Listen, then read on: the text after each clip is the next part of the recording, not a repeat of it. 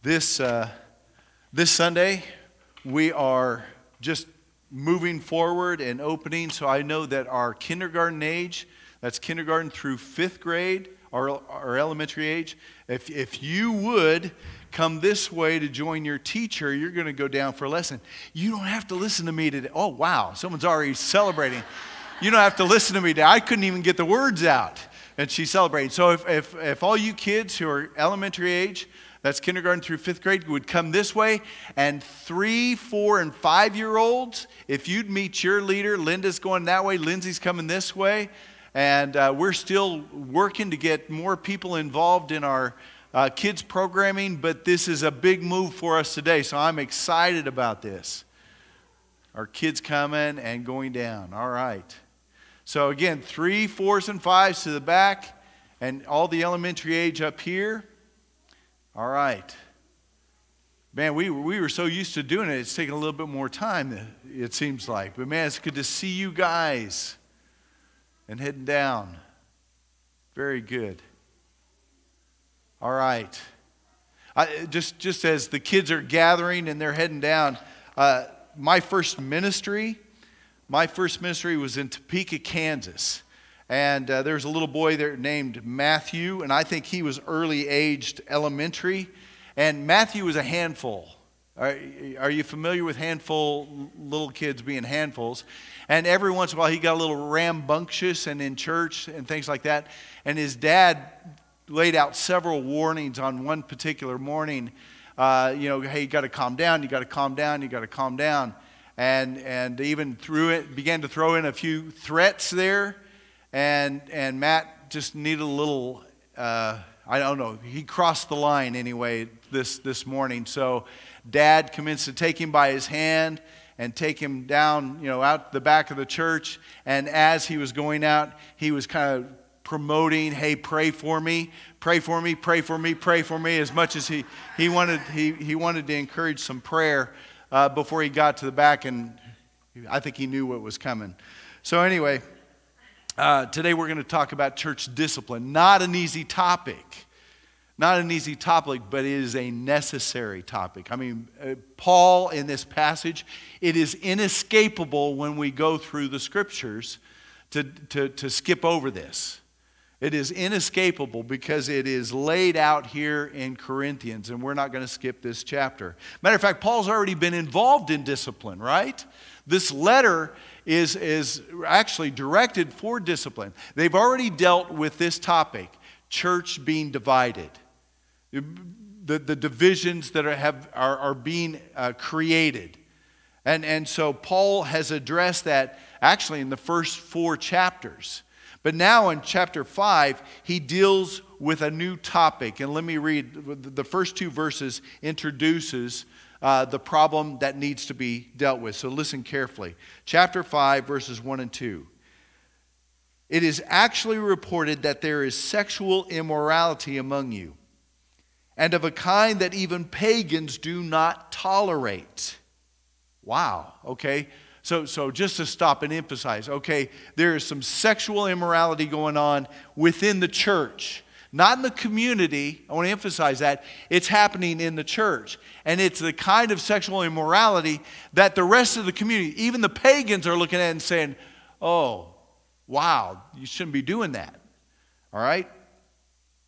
It goes on to say, a man is sleeping with his father's wife, and you are proud.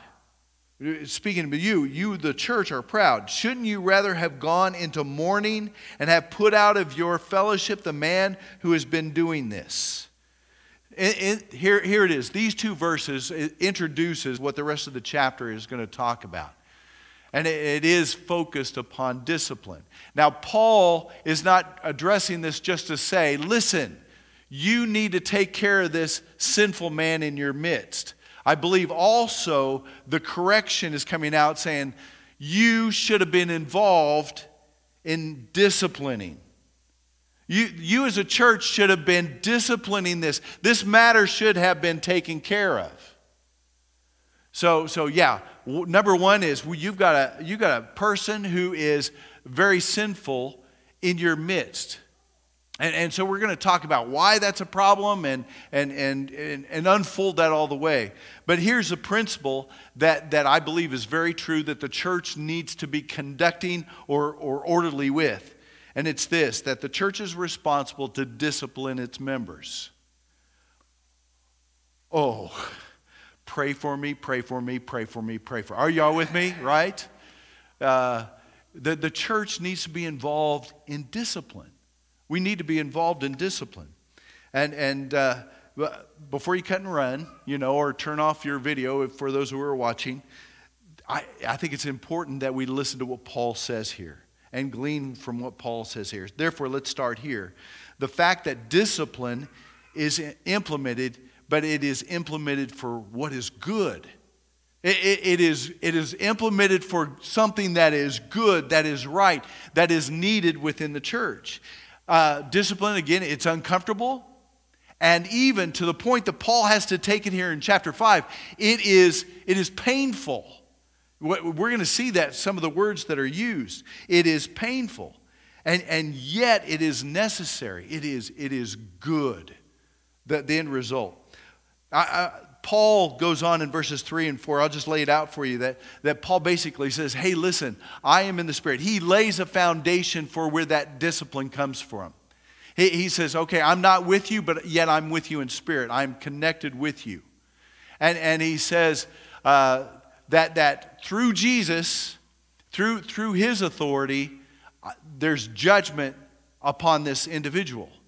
Uh, I've already, I think he says it like this I've already made judgment through the authority of Jesus. Okay? Uh, Paul is not laying out and saying, hey, listen, you need to discipline by the church's authority, by your authority, not, not by your authority. It's not even by Paul's authority. It's through the, the, the authority of Jesus that they need to enact this discipline. That's important. That's important that the church together with its leadership and even when we have that opportunity to, to, to, confront someone it needs to be through the authority of jesus. We'll talk about how that looks. It is, it is absolute by the authority of christ. Remember where two or three are gathered together there is a church. When we gather together there jesus is in the midst is that powerful statement. Uh, jesus is here today because we're gathered together for that purpose of praise and focus and to celebrate the fact that we are in Jesus. So don't miss that. Uh, here, there are two motives. There are two great reasons why the church needs to be involved in discipline. And matter of fact, I would even challenge you to say you want to be involved if you move and go somewhere else, or uh, you know, as life takes us, to always find a church that is not afraid to discipline its members. And here's the reason why. Number one, the first reason, the primary reason, is to restore the one who's sinful in the midst. it, it is to do exactly why Jesus came. Jesus came to seek and to save the lost, right? And, and for those who come into the fold, man, if there's someone within our midst who is blatantly uh, involved in sinfulness, we need to be involved in discipline. Why? For their sake for their redemption. And, and let's, let's look to the point that Paul has taken it here. Again, Paul is, is, is addressing a church that has not been involved in discipline. Keep that in mind. He, he is dealing with a church hasn't uh, been involved in discipline. Therefore, this is to an extreme case. In verse 5, Paul comes along and says, Listen, uh, me, or, or, or, or the, the authority of Jesus and us together through the power of Christ needs to do this to uh, hand this man over to Satan for the destruction of the flesh. Woo! Now that's that's not just pray for me. That that's some serious language in there, isn't it? Let me read it again. Hand this man over to Satan for the destruction of the flesh, and then then here's the here's the uh, ultimate reason why so that his spirit may be saved on the day of the Lord. So the question is in that difficult reading, what's it saying? Should the church kill the sinner? I mean, destruction of the flesh, what's it talking about?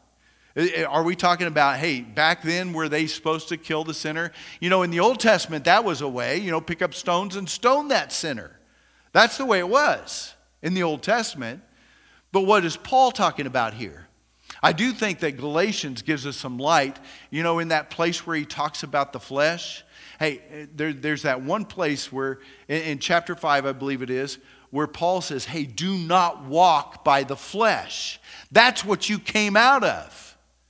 Well, walking by the flesh is all about sinfulness, about the immorality and, and other things, the, the, the condemning sinfulness that we're saved out of. Yeah, that, that flesh, to destroy that person of flesh and again walk according to the Spirit.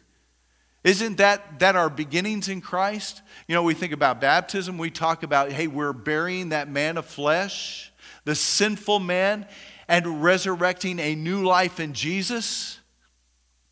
That, so, so, what the church is to be involved in doing, if we have someone who is continuing in sinfulness and yet, you know, they've had that opportunity to, to be a part of the body, they need to be reminded hey, listen, that fleshliness, that, that's no more. There is no sinfulness within the body. And actually, that's the second point. That's the second motivation for us to be involved in, in this discipline. Through Jesus, the church is, is meant to be holy. What? We're, yeah, we're called to be holy. We've seen that before. I'm walking through Hebrews. The call is clear. Hey, you're to be holy just like Jesus is holy. Uh, now, our holiness doesn't come through our own action. Are we right? Absolutely. We know where that holy comes, holiness comes from. The holiness comes from the, the very sacrifice of Jesus, his blood poured out for you. And, and so we as a church are learning to grow in that holiness. We're learning to grow in that holiness. Paul brings out that example in verse 6. Verse 6, Paul says, Your boasting is not good. Uh, we're going to talk a little bit more about why did the church think they could boast about this. And, and that actually comes up in a second part in, in, in chapter 6. But hey, your boasting is not good. Don't you know a little yeast leavens the whole batch of dough. And he's, well, where's that come from? That's really Old Testament and, and the time of Exodus and, and the idea that we're not to be putting leaven in bread to give it time to rise. But, but the, real, the real truth in that is just a little bit. You know, if you've ever put yeast into a, a, a, a batch of dough to rise, it doesn't take much. It's just a, a small amount laid in the dough that causes it to, causes it to rise. And, and this yeast is likened to the sinfulness. You know, if, if we just allow willful sinfulness within the body, what happens? It spreads. It spreads. And, and, and so the problem is this is that, that we ultimately have a disregard for the holiness that we're called to. The church cannot continue to exist and, and you know, have someone in our midst uh, with, with a willful sinning going on. And, and, and what, what, what ultimately happens is we, it, it, it is a disregard, it is a disrespect for what we've been given through Jesus. I like the imagery that Hebrews lays out. Uh, it, it's basically wiping your feet on, on the, the very blood of Jesus. It's disgraceful. We, we ought to be a people representing that holiness. Uh, as, as the family of God, we are to foster the holiness. We're to foster the holiness, uh, strengthen it, develop it. Are, are you with me?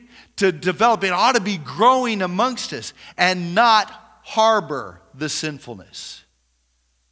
Not harbor the sinfulness. Now, let me conclude this point with this. What could be said about this Corinthian church? What could be said about the Corinthian church? Well, first, I think the first thing that's obvious is they might say all day long that they love one another, but do they really love one another if they are allowing someone in their midst to continue in some kind of a willful sinning? No. That person is headed to destruction. They're living that, that worldly life, the life full of sin. And if we're not going to speak up, if we're not going to involve that person in some kind of a discipline, trying to, to encourage them and, and, and to turn them away, to, to bring them back to repentance, we have no love for that individual. And no love. And that's what the Corinthians were showing to this individual. Uh, you know, hey, turn them over to Satan. You know, excommunicate, uh, remove them in order to save them. That's, that's the greatest extreme we're going to see. That's the greatest extreme. Now, I, I do want to talk about method, discipline method. Paul really doesn't get into, I, I think he gives us some evidence of, of what discipline needs to contain, but method is so important. The church must discipline uh, by keeping our focus on Jesus. Uh, and that's really simple. Foundation, remember, the foundation of the discipline is, is, Jesus. He deserves that role. It is by his authority. Everybody could agree, oh, may it be by the authority of Christ we do what we do. Right? May it be according to the authority of Jesus. And that's so important. So the church disciplines, that, that church discipline must keep our focus on Jesus. Let me read for you 7 and 8. I, th- I think this is important content. He goes on with that, that theme of yeast, which is sinfulness, and, and the batch of dough. He says, Get rid of the old yeast. That means, again, Paul's saying, Get rid of that sin, so that you may be a new unleavened batch, as you really are. For Christ, our Passover lamb, has been sacrificed. Right there in the midst. Okay, if, if that yeast is the sin, get rid of that yeast. Why? Because Jesus died for this reason. Uh, how do, how do we go about a life without sin? We, we don't, we, well, we just start acting good, right? You stop doing bad and you start acting good. Is that, that's not our message at all. I want you to understand that's not our message at all. Stop doing bad, start doing good. That's, that's what I preach to you all the time, right?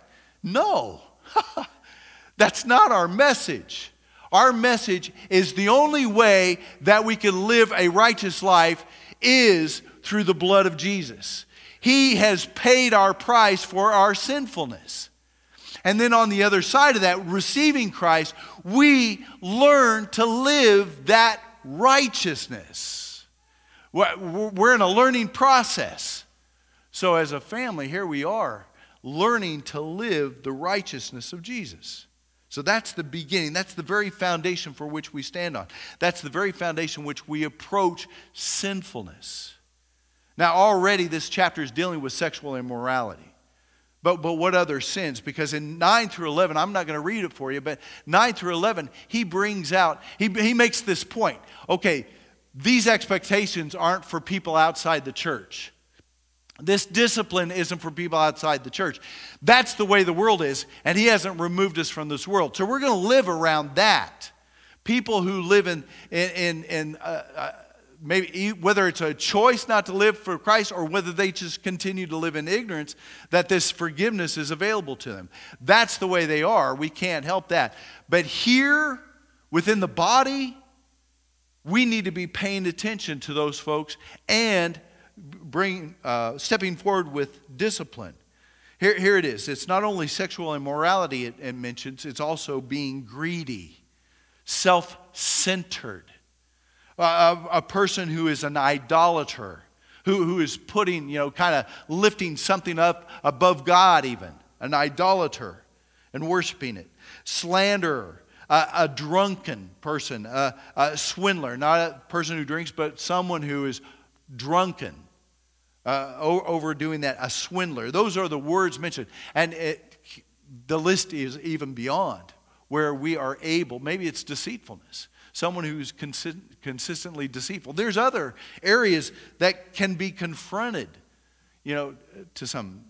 The question is, how do we, how do we move forward? That, now, in Paul's method, if we just took chapter 5, what we do is we turn people over to Satan all the time. No, no, no. I, I want you to remember that, that Paul is addressing a church that has not been dealing with discipline, and there is someone who's out of control, and so he goes to the extreme of discipline. Turn him over. But, but I think within Scripture, even what Paul says, there is, there is some, some things built upon that foundation of Jesus' authority that we need to move to. One of those is in Galatians chapter 6, verse 1. And it's, it's talked about dealing uh, with discipline with gentleness, approaching discipline with gentleness. Paul says in, in chapter 6, verse 1 brothers and sisters, again, they're identifying the body. If someone is caught in a sin, if someone is caught in a sin, you who live by the Spirit should restore that person gently. What, what does it take for you to be gentle? What does it take for you to be gentle? It takes love, right? It, it, it takes love and sincerity uh, of, of our position. Matter of fact, I skipped over this part, uh, but, but uh, when we're in Christ, instead of, uh, this is back 9 through 11, instead of uh, from the world, you know, it's malice working in us, it's wickedness working in us, but in Christ, what we have working in us is truth and sincerity. Gentleness, I think, comes out of that. First of all, it's that truth. Let's be honest with each other. Oh, man, how wonderful. We love Nellie Smith because you never have to ask Nellie Smith what she thinks. She, Nellie Smith just tells you what she thinks. She just flat out tells you what she thinks. And really, the church, in gentleness, maybe you know, in gentleness, ought to be able to express, and, especially a brother with, and, and from that foundation built upon Jesus, be able to express and say, Man, I see this sinfulness working in your life and it comes in, in gentleness. And, and matter of fact, I even think in 6 1, it means we're all involved. We think, well, okay, the teacher should be involved in discipline, or Ronnie should be involved in discipline. But the truth is, if you're walking according to the Spirit, we're all involved in discipline. So, oh, when, when I begin this sermon, you think, oh, yeah, when, when discipline comes down upon me. But, but listen, if you're walking according to the Spirit, if, if, if you see a brother or sister in Christ who is, who is uh, uh, not struggling, but, but is involved in a sinful, some kind of sinful action, maybe it's pornography. Maybe you know there some things that they're posting and stuff. Man, a believer shouldn't be involved in that. I mean, you could you could respond, or I I would encourage face to face, going to him and say, "Man, I see this on your post. What are you doing?" You do it with gentleness. But even clearer, I think Jesus goes to a place of laying out the steps of discipline. Listen to this. And, and uh, when, it, when it comes to us as believers, I think this is where the activity of the church has been involved. And I just think we ought to encourage this more and more.